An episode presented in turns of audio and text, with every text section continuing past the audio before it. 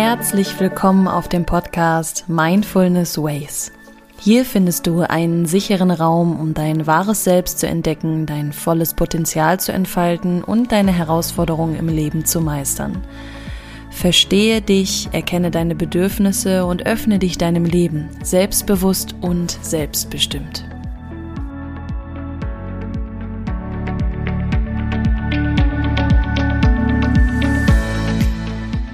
Mein Name ist Valerie und ich freue mich, dich hier heute in diesem Raum begrüßen zu dürfen. Ich bin hier für dich da, um zu inspirieren, zu energetisieren und neue Perspektiven zu schaffen. Also begegne dir selbst mal ganz neu und ich wünsche dir viel Freude bei der heutigen Folge.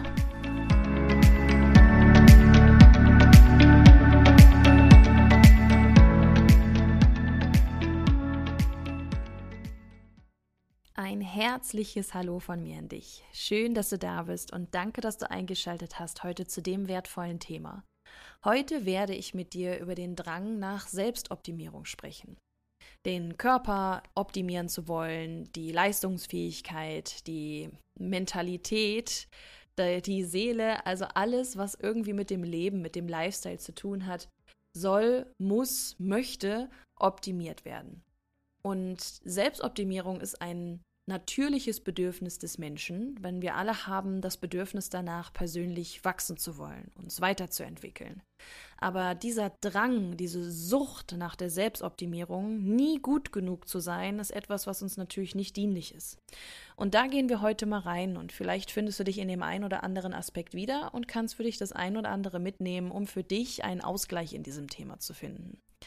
Also der Drang nach mehr, mehr Erfolg, mehr Schönheit, mehr Effizienz ist etwas, was wir in der heutigen Leistungsgesellschaft überall finden. Dieser Drang wird, wie gesagt, zur Sucht. Und hier können wir ja entweder das eine Extrem haben, das ist der sogenannte Leistungswahn, oder in das andere Extrem rutschen und das ist der Burnout.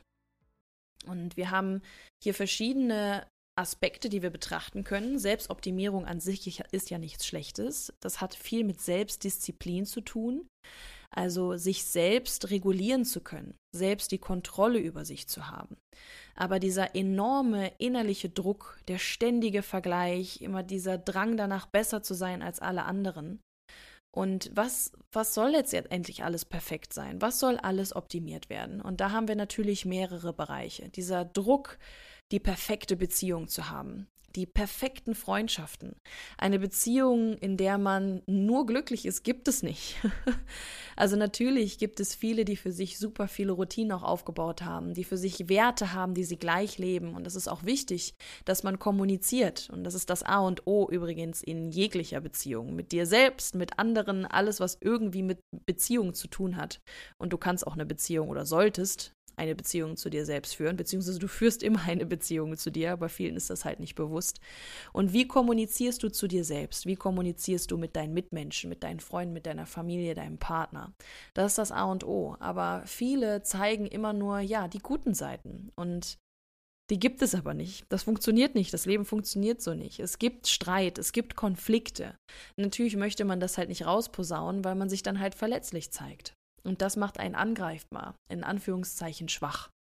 Und so wächst das immer weiter in dieser Gesellschaft, dass wir diesen Druck haben, perfekt zu sein, diesem Ideal nachjagen, was es überhaupt nicht gibt, einer Illusion, es ist eine Illusion, der wir nachjagen. Und da darf man wieder für mehr Realität sorgen. Und sich zu streiten, Konflikte zu haben, schlechte Phasen ist nichts Schlechtes an sich. Es gehört dazu. Und genau durch diese Phasen wachsen wir ja überhaupt in Beziehungen erst zusammen. Erst dadurch lernen wir unsere eigenen Bedürfnisse kennen, sehen unsere Triggerpunkte, unsere Schattenpunkte und haben überhaupt erst die Möglichkeit zu wachsen. Wenn alles immer Friede, Freude, Eierkuchen wäre, hätten wir gar keine Möglichkeit, an irgendwas zu wachsen, uns irgendwie herauszufordern oder aus der Komfortzone rauszukommen. Genauso gilt das natürlich auch für Freundschaften.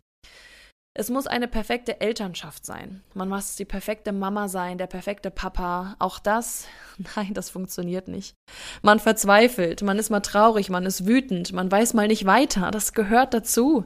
Es gehört im Leben einfach dazu. Aber wie gesagt, das zeigt man halt nicht und dadurch erweckt man immer den Eindruck, alles wäre so perfekt, was nicht perfekt ist.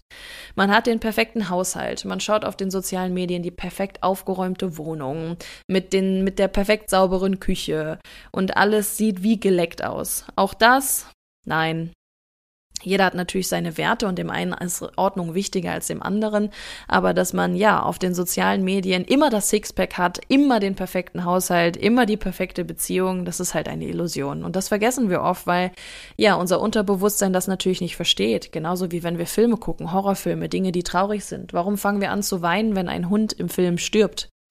Obwohl es ja nicht im realen Leben passiert ist, sondern es ist eine gestellte Szene, aber das versteht unser Unterbewusstsein nicht und deswegen finden wir das traurig und fangen zum Beispiel an zu weinen.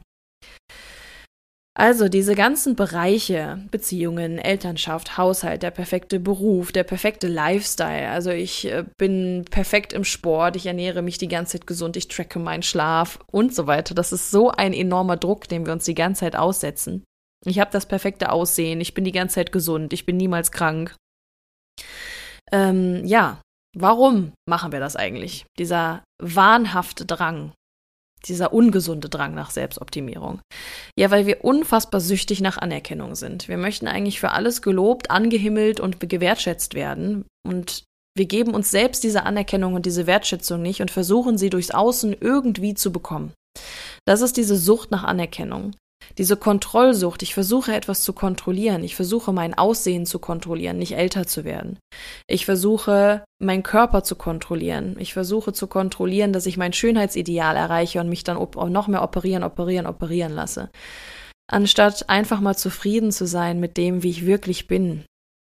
Zufrieden zu sein mit meinen Falten, mit meinen grauen Haaren, mit meinen Pickeln, mit meiner Zellulite, mit meinem Haarausfall, einfach zufrieden damit zu sein und nicht dieser Illusion hinterher zu jagen. Diese Illusion wirst du niemals erreichen, denn sie ist nicht real.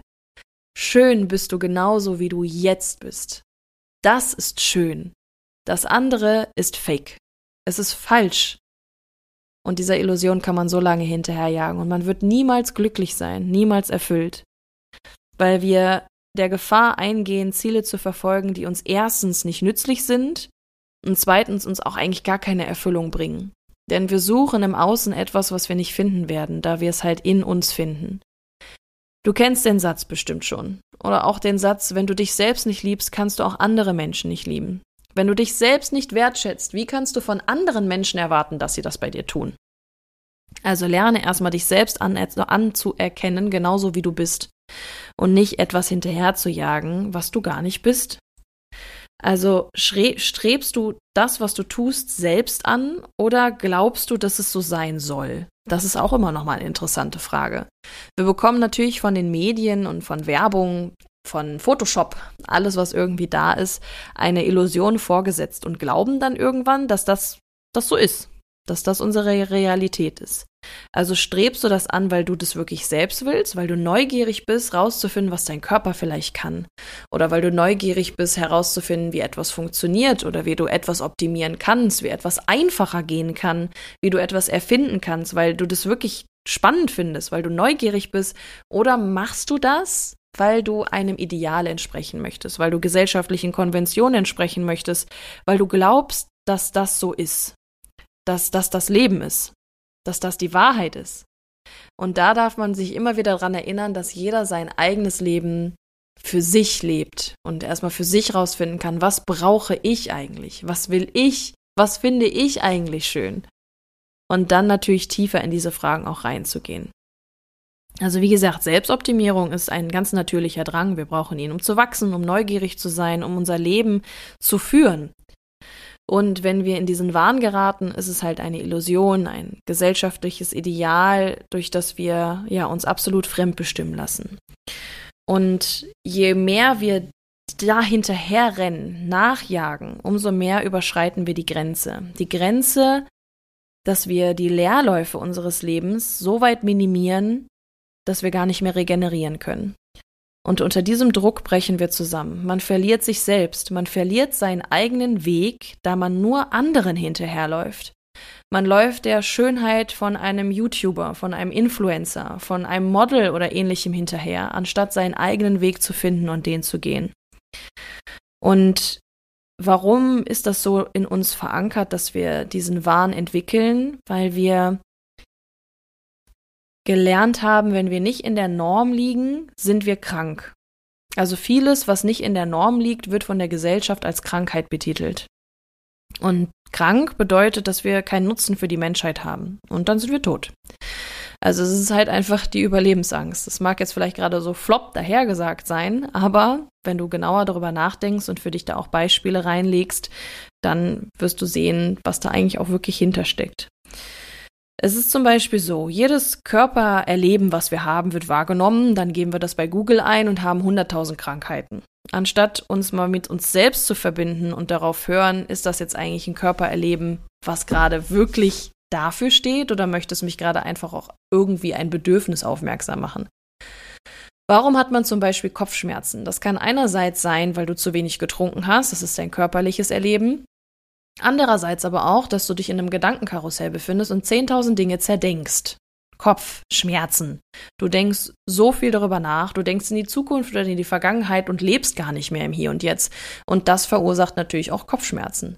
Genauso aber auch können Kopfschmerzen durch Schulterverspannungen kommen, weil du so viel auf deinen Schultern trägst.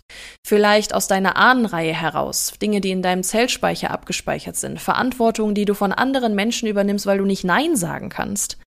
Und da gilt es natürlich erstmal neugierig zu sein und seinen eigenen Körper wirklich zu verstehen und nicht die Symptome die ganze Zeit versuchen zu bekämpfen, sondern an deine Ursachen zu gehen. Und dafür heißt es natürlich erstmal mit dir selbst klarzukommen, dich selbst zu finden und erstmal bei dir natürlich anzufangen, bei dir selber anzufangen. Also lebe für dich, erkenne, was du brauchst, was dein Körper braucht. Es sind Grundbedürfnisse, die wir vielleicht mal vergessen haben, Grundbedürfnisse wie Bewegung, Grundbedürfnisse, dich gesund zu ernähren, zu schlafen, Verbindungen, zwischenmenschliche Beziehungen zu haben. Wir brauchen Anerkennung und Wertschätzung, ja. Aber wie gesagt, wenn du sie dir selbst nicht geben kannst, kannst du auch keine wahre Wertschätzung von anderen Menschen empfangen. Und keine intensiven, ehrlichen, offenen, authentischen Beziehungen aufbauen. Und diese Grundbedürfnisse, Bewegung, Ernährung etc. pp. sind für jeden individuell. Es gibt 10.000 Diäten, die man machen kann, Ernährungsformen, aber du darfst erstmal deine rausfinden. Nur weil jemand sagt, das ist gut, heißt es nicht, dass es für dich gut ist. Genauso, wenn jemand sagt, dass das nicht geht, heißt es nicht, dass es deine Grenze ist. Alles ist individuell und du bist einmalig. Es gibt keine Kopie von dir. Also versuche auch nicht andere Menschen zu kopieren, sondern dein wahres Ich einfach zu leben. Und optimiere dein Leben, ja, sei neugierig. Optimiere es, damit du Dinge nicht 10.000 Mal machen musst. Optimiere es, damit du mehr Zeit hast für die Dinge, die dir Spaß machen. Optimiere dich, um rauszufinden, was dein Körper alles kann. Um dich besser kennenzulernen. Um dein Leben leben zu können. Ja, ich hoffe, du konntest ein bisschen Inspiration hier auftanken in dieser Podcast-Folge und freue mich natürlich, ähm, ja, über jegliches Feedback, wenn du meinen Podcast teilst. Ich äh, stecke immer ganz, ganz viel Liebe und Energie hier rein. Und ja, freue mich, dich dann nächste Woche hoffentlich in meiner nächsten Folge begrüßen zu dürfen. Bis dahin wünsche ich dir eine ganz bewusste Zeit und freue mich dann auf nächste Woche. Also, bis dahin, mach's gut.